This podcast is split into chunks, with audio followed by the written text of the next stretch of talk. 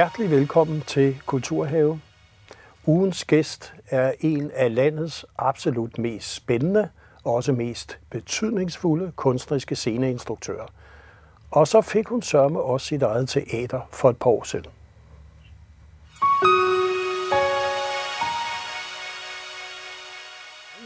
Hjertelig velkommen til dig, teaterdirektør, kan du sige nu, og teaterinstruktør, Elisa Gravrup. Tak skal du have. Velkommen. Tak.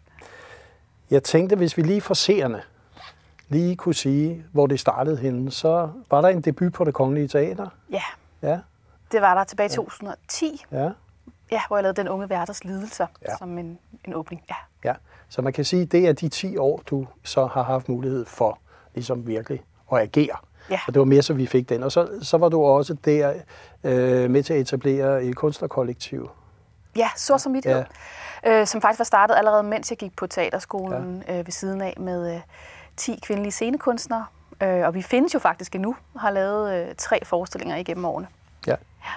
Og så er det så i mellemtiden så også, så var du med til Det Røde Rum, under skuespilchef på det Kongelige Teater, Emma Feigenberg, der satte Ja. det i gang. Ja, som jo var sådan en eksperimental scene ja. inde i skuespilhuset på det Ja. ja. kongelige. Ja. Og det var vel en legeplads der, ikke? Jo, det var det. Altså, det var jo en øh, altså, fantastisk øh, kombination af stor tillid fra ledelsen, og så også ansvar for at, at køre den scene, som vi omdøbte til det røde rum, øh, hvor vi var sådan et fast ensemble af skuespillere, to instruktører, scenograf og lysdesigner, og så fik vi simpelthen lov til at lave, lave det teater, I brænder for. Så det er jo en drømmeopgave, kan man sige. Ja. Og der kom jo altså også mange markante ting ud af egentlig at være et fast hold, ikke? et fast ensemble, altså at, at man kunne arbejde videre. Ja, det er jo noget, jeg har søgt, tror jeg, igennem alle de her år. Ikke? Altså at, at få lov til at, at udvikle noget med mennesker over tid, drage erfaringer, blive modigere næste gang. Altså faktisk det her med at sige, tag nogle stærke individer og sætte dem sammen i et kollektiv, og så ser vi, hvad der sker. Ja. Og så er det også lykkedes dig at vinde tre gange den store teaterpris Rømert. Ja, det er vist faktisk... Det kommer an på, hvad du tæller, ja, men ja. syv efterhånden. Men Ja, i debutsæsonen ja, ja, ja, vandt jeg faktisk ja. tre Ja, røgter. det var den, jeg tænkte ja, på. Ja, ja. ja. Ja, det, og det var jo også en fantastisk start. Ja, det var, et, det var et, øh, et vildt startskud. Jeg tror ikke helt, jeg selv forstod, hvad der, hvad der ramte mig den aften, men jeg øh, oplevede sådan en enorm øh, generositet i forhold til, at nogen sagde, okay, vi vil gerne sige, her, her, her sker der et eller andet, som, som vi gerne vil sende afsted på en, på en særlig måde. Det oplevede jeg der. Og så fik du den helt store kronprinseparets kulturpris. Ja, Ja. Så man kan vel sige, altså, at få så mange priser, ja. Ja, og så skete der vel et eller andet omkring, at du også havde lyst til noget mere. Så, så kommer vi frem til 2018, hvor ja. Du så får det hedder kronet, kan vi vist godt sige, gamle allé-scenen, Ja. som hedder Betty Nansen Teateret, som ligger på Frederiksberg Allé. Ja. i København. Det må man sige. Ja, og det øh, søgte du og fik sammen med din gode kollega Eva Præstin. ja. Og så er I faktisk to teaterdirektører. Kunne du ikke give nogle ord på det?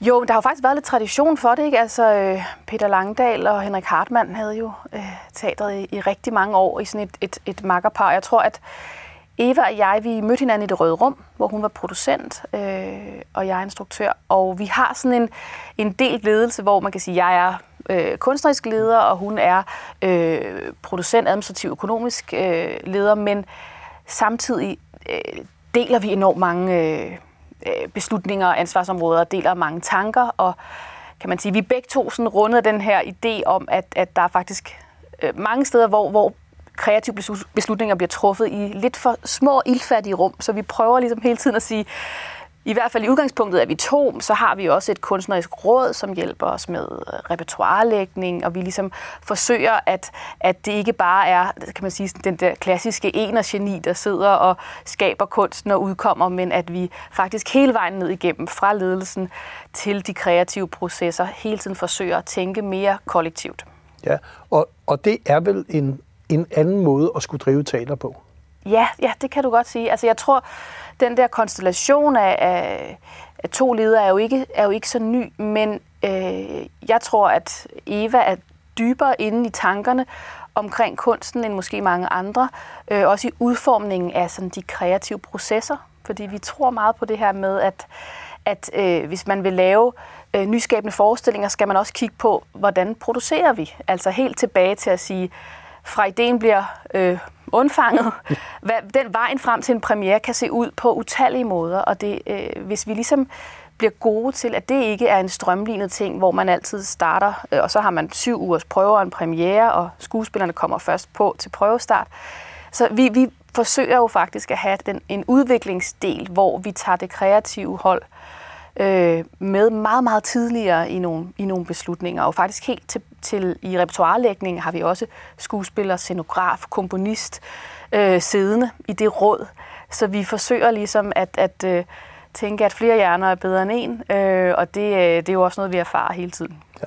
Og så tænkte jeg, at hvis vi ligesom skulle prøve at give et bud på, sådan også, hvordan det egentlig er, I leger også med formater og, og, ja. og forskellige måder, som egentlig skal være... Jeg, jeg ser det som kaleidoskop på, hvad et teater skal kunne. Ja. Det, er ligesom det, I prøver. Så kunne vi starte et sted, mm. altså med det kunstnerkollektiv, mm. som den tredje forestilling, som ligesom blev vist her på Betty. Ja. Jeg tror, det var sidste år, ja. den kom. Der synes jeg, at vi kunne se en, en lille snut af det, hvor vi ser tekster af Lone Hørslev, ja. og vi ser uh, Signe Eholm Olsen. Så det synes jeg kommer her. Ja.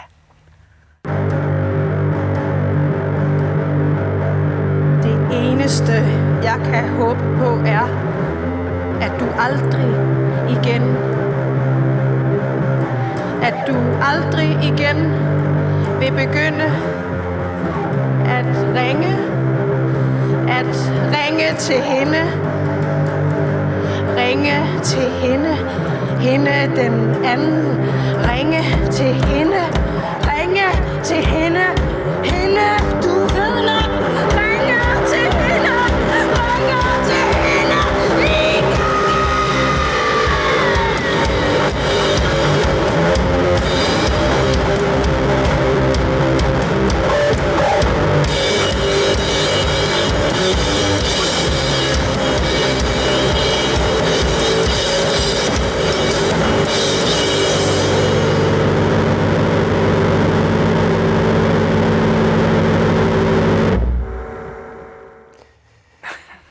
ja.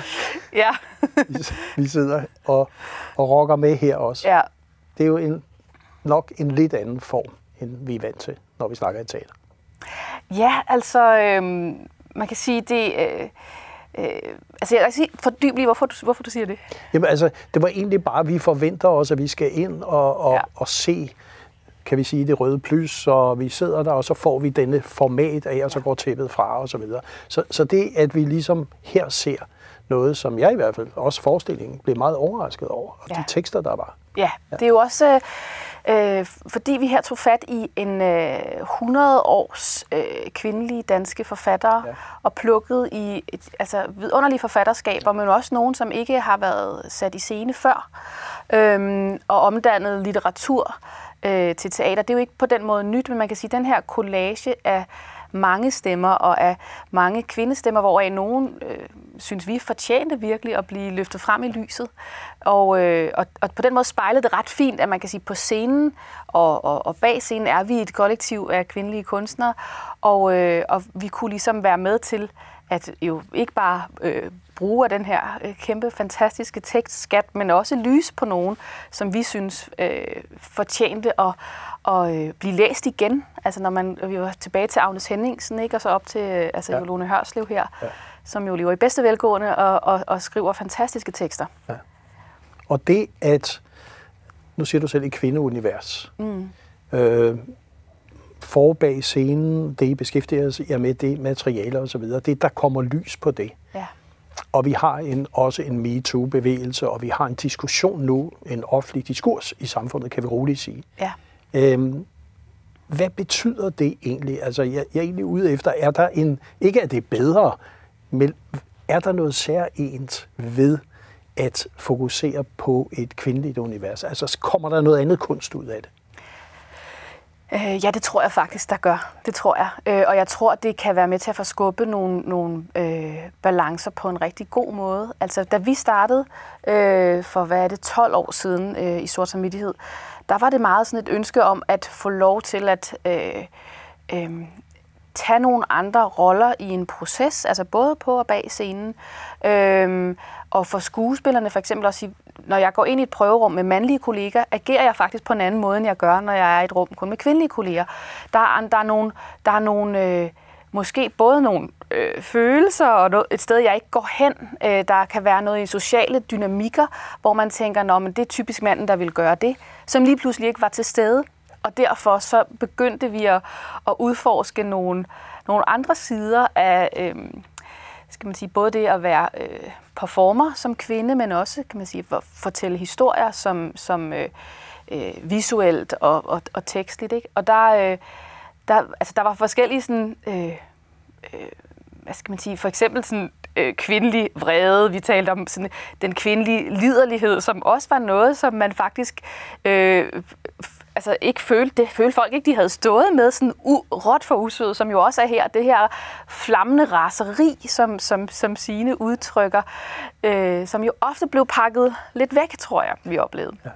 Og, øh, og, og, og jeg tror i virkeligheden beriger det jo alle, for det giver jo også mulighed for nogle redefinere nogle manderoller, som når man øh, i teateret, vi kigger jo meget på klassikere, Øh, og der er simpelthen bare ting, vi ikke kan spejle os i længere. Det må vi jo være ærlige at sige. Altså, at, at, at der er nogle kvinderoller der, hvor man siger, altså, vi kan ikke blive ved med at gå og vente på, at der er en eller anden mand, der får øje på mig, så jeg kan få lov at få en stemme og sige noget. Altså, det, det, det stemmer jo simpelthen ikke overens med, med den tid, vi befinder os i. Og på samme måde tænker jeg også for, for, for mænd, jeg har talt med, som siger, jamen altså, det er også dejligt at få lov at vise en sårbarhed, eller en længsel, eller være ikke den, der sådan hele tiden skal være den, den handlende, agerende, men også nogle gange kan reagere på ting, der, der rammer en. Og der er nogle, simpelthen nogle traditionelle mekanismer der, som, som jeg tror, vi alle sammen har glæde af er i opbrud. Og nu nævnte du lige klassikerne. Ja. Så jeg synes også, skal sommernatstrøm ja. og så videre, har du jo også beskæftiget dig med. Ja, jeg har lavet en del Shakespeare efterhånden. Ja, ja, ja. Jeg synes lige, vi skal se en lille klip her mm. fra en skal sommernatstrøm, hvor vi har øh, Maria Rossing og Peter Plauborg. Ja.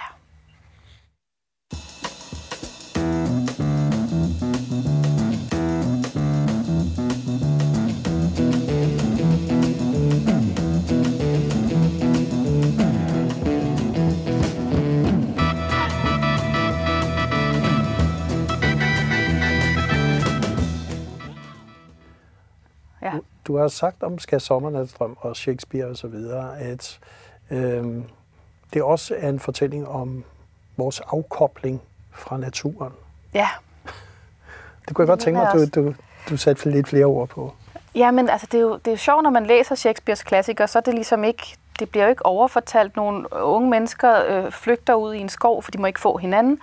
Og så op, oplever de sådan en helt magisk nat, hvor de møder alfer og øh, Peter i den her video bliver forvandlet til et æsel, og der sker sådan magiske ting derude. Øhm, og der kan man jo mærke igen den der, øh, at det er skrevet i en helt anden tid, fordi for os er det jo, når man kigger på det med moderne øjne, sådan enormt sært at forestille sig, at du kan tage ud et sted, hvor du kan forsvinde, hvor ingen ved, hvor du er. Øh, der er jo nærmest ikke et sted på landkortet øh, i, i verden, hvor vi kan det længere. Øh, på samme måde den her forbindelse til, at vi jo også er natur. Altså, Øh, jeg, jeg arbejder lidt med sådan en tanke om, altså vi er jo, hvad er det, 98 procent øh, gorilla i vores genmasse. Men alligevel er vi, føler vi os jo tættere på vores mobiltelefon eller vores øh, bil, end vi gør på, på naturen. Øh, så jeg var sådan optaget af at, at, at, at øh, undersøge det her med at blive genopdage naturen i sig selv, genopdage en sanslighed, øh, et, et, et nærvær, og, og det her med, at vi faktisk hvad, hvad sker der, når vi faktisk kan forsvinde? Øhm, og, øh, og det var bare en øh, utrolig fin altså opdagelse. Dels at kunne arbejde med, hvordan, et, øh, hvordan vi kommunikerer i dag, altså hvor, hvor fraværende vi havde sådan arbejdet med, også mobiltelefoner og devices i forestilling. Ikke? Og pludselig, når de kommer derud, hvor der ikke er noget signal, altså hvor man simpelthen ikke, øh, og et lille uletuden gør, at man er ved at dø af skræk og angst, ikke? altså at, at, øh, at naturen også er blevet øh, så fremmed for os.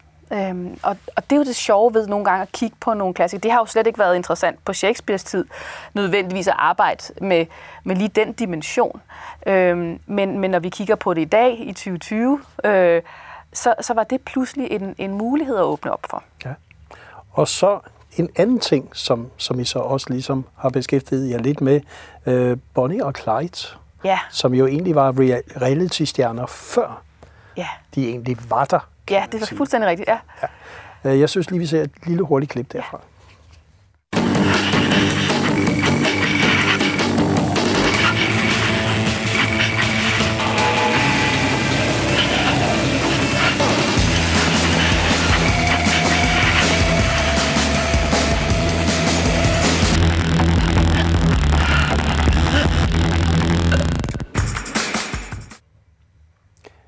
og vi så her et lille klip fra Bonnie og Clyde. Øh, Vi er i gang her i Kulturhave med en spændende snak, samtale med teaterdirektør og instruktør Elisa Kravrup omkring både teaterets betydning, magi øh, og måske også hvilken impact det har i en samfund, som er yderst udfordret, kan vi godt sige, på rigtig mange planer.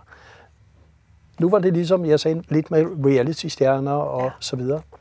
Altså denne dyrkelse af os selv, andre, en illusionsverden, er vel det modsatte af, undskyld jeg siger det, en teateret egentlig skal, selvom det også er Ja, man kan sige, at der er en, en høj grad af iscenesættelse. Øh, og det, som er sjovt at lege med i forskningen, det er jo også, at, at faktisk er det der møde jo reelt til stede i rummet. Altså, så, så noget af det, øh, for eksempel også Bonnie og Clyde legede med, det er jo, at publikum bliver jo pludselig det der blik, man kan spejle sig i. Så der faktisk er et et reelt møde til stede, selvom at øh, de leger meget bevidst med en iscenesættelse, og hvem vil jeg gerne fremstå som, så har man alligevel samtidig den der sårbarhed nede, og vi får samtidig lov til at kigge ind bag ved det. Og derfor kan noget med, med sådan iscenesættelsesgreb jo være ret sjov at lege med i teaterrum, fordi vi samtidig får lov at se den anden side. Vi får også lov til at se, øh, når det krakelerer, eller i, øh, at når man, når man slukker for den øh, ydre verden, eller det kamera, der vil være, hvem er vi så? Øh, så, så det bliver jo på en måde øh, meget relevant at kigge på i dag, altså at der er, der er en verden, vi stiller op, og som vi faktisk øh, næsten ikke kan øh, finde ud af, hvem er vi, når vi slukker det kamera, eller det blik på os selv, ikke?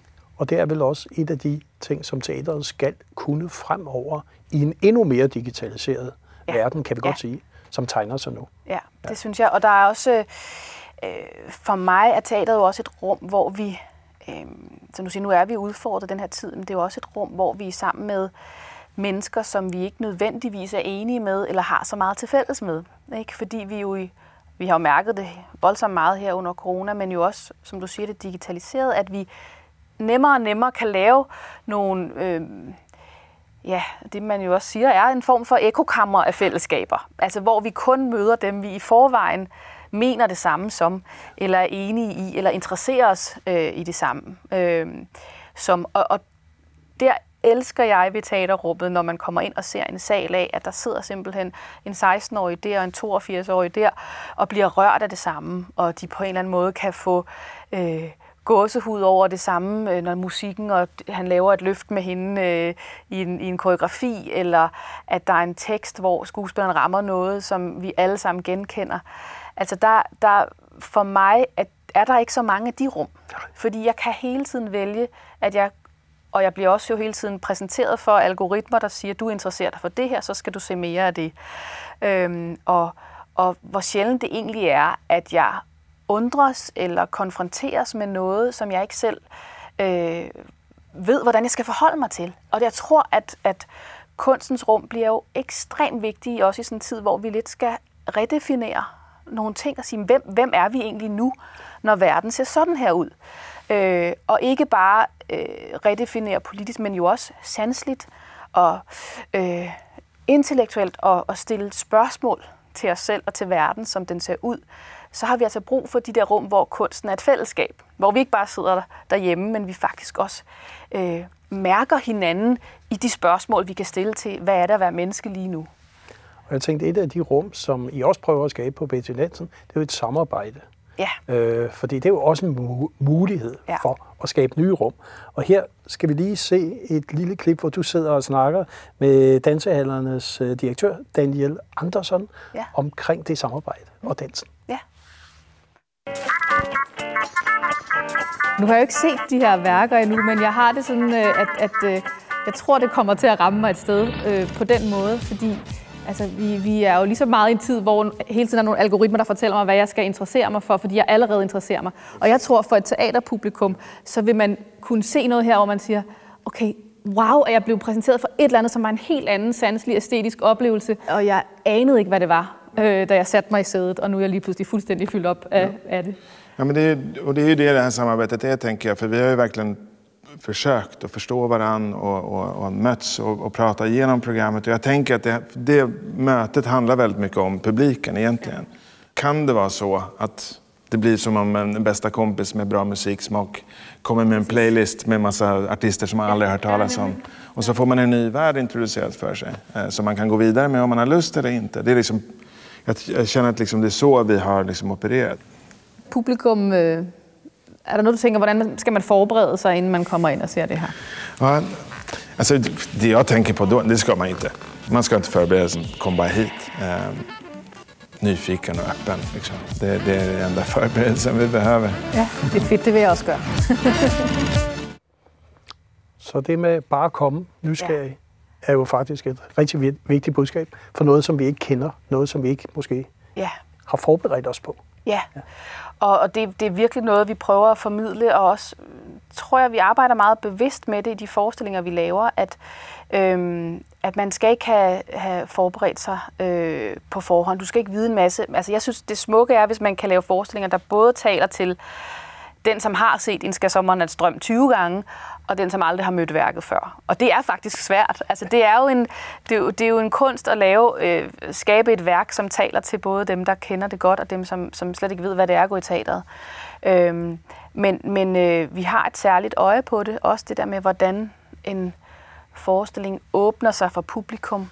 Hvordan vi faktisk altid arbejder med, at skuespillerne eller danserne, dem der står på scenen, er meget bevidste om, at der er et publikum. Altså den der øh, egentlig klassiske tanke om, at der er en fjerde væg, den, den er ligesom revet ned øh, på Betty Nansen, øh, øh, i hvert fald i vores periode, fordi vi, øh, vi, vi tror, der sker noget i det, det øjeblik, vi bliver talt direkte til. Det behøver ikke at betyde, at man hele tiden bryder en illusion, og vi vil også gerne se selvforglemmelse i teateret, altså at karaktererne bliver så optaget af hinanden, at de glemmer os. Men, men øh, der er hele tiden en, en dialog i gang i et, i et teaterrum ja. mellem scene og sal. Det, det skal der være. Øh, nogle gange er det meget direkte, og de kigger på os, og andre gange så ved de bare, at vi er der øh, til stede og tager vores reaktioner ind og øh, er optaget af, sådan resonerer det, det vi laver. Og der kan vi jo heldigvis fra aften til aften blive klogere på værket og sige sådan, hvorfor forstod de ikke det i dag, og skal vi ligesom øh, justere noget? Fordi vi, vi er meget optaget af publikum faktisk. Ikke at de skal bestemme, hvad vi laver, men vi er optaget af, om vores værker taler til dem og rammer noget i dem, uden at vi vil vide, hvad, altså vi skal ikke sige, hvad det er, men at, at, det, at det rammer noget. Og så har I også et partnerskab, og havde det også med Roskilde Festivalen. Ja. Og øh, det udmødte sig i en lille ting, som vi kan se her, nemlig Bisse ja. på Betty Nansen. Kommer her. Jeg blev virkelig glad, da, da Roskilde Festivalen foreslog, at det var Bisse, som skulle optræde den her gang, fordi Orlando, som vi spiller øh, lige nu på teateret, har sådan en leg med køn og identitet, som jeg også oplever, at han har som artist. Og jeg synes, han har et stort mod til at være mere ekspressiv end de, de fleste andre kunstnere, jeg kender. Det er da helt klart årets koncert for mig. Det tror jeg. Jeg tror, at der er, der er nogle ting ved hans musik og et teaterrum, som gør sig super godt sammen. Altså det, øh, det kribler bare sådan i instruktørhænderne efter at få lov til at øh, nu her til de næste prøver at, at bygge noget sammen øh, ud fra hans sange. Det bliver helt klart spændende og øh, anderledes og smukt og enestående. Det er jo kun én aften. Der, der er noget smukt i, det er kun én aften, men hver forestilling er jo også kun én aften. Ja.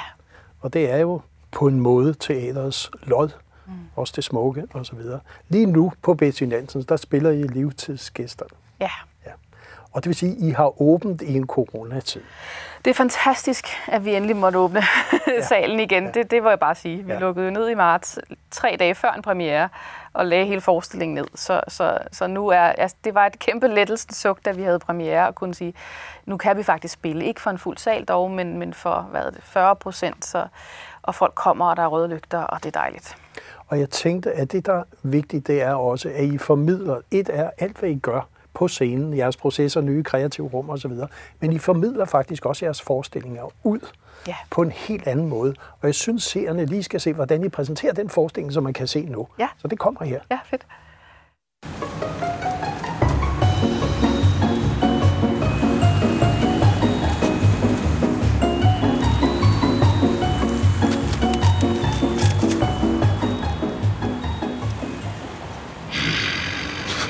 Der er kokos i. Ej, det er sgu nogle gode råvarer, det der. Det er en god bolle.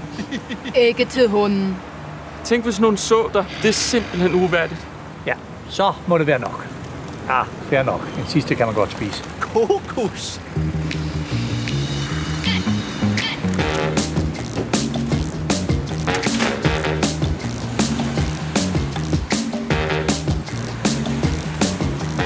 Morten!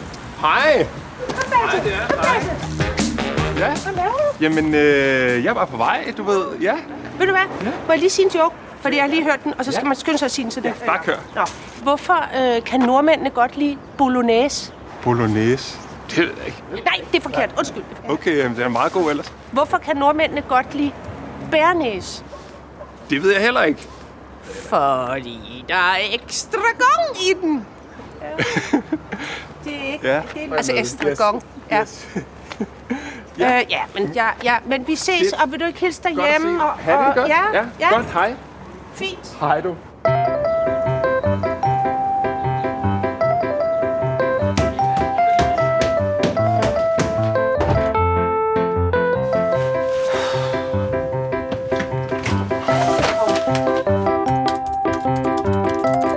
Så står man midt ude på Gamle Køge Landevej og venter på et skybrud, og så kommer der ikke noget. Ej, det er altså godt, det der. Man er bare hægtet på lige fra starten. Det er der ingen, der vil se det der. Skyb, altså, hvad? Er det virkelig det, du vil sige? Vejret, simpelthen, altså. Nej, nej, det er ikke godt. Det er ikke, altså,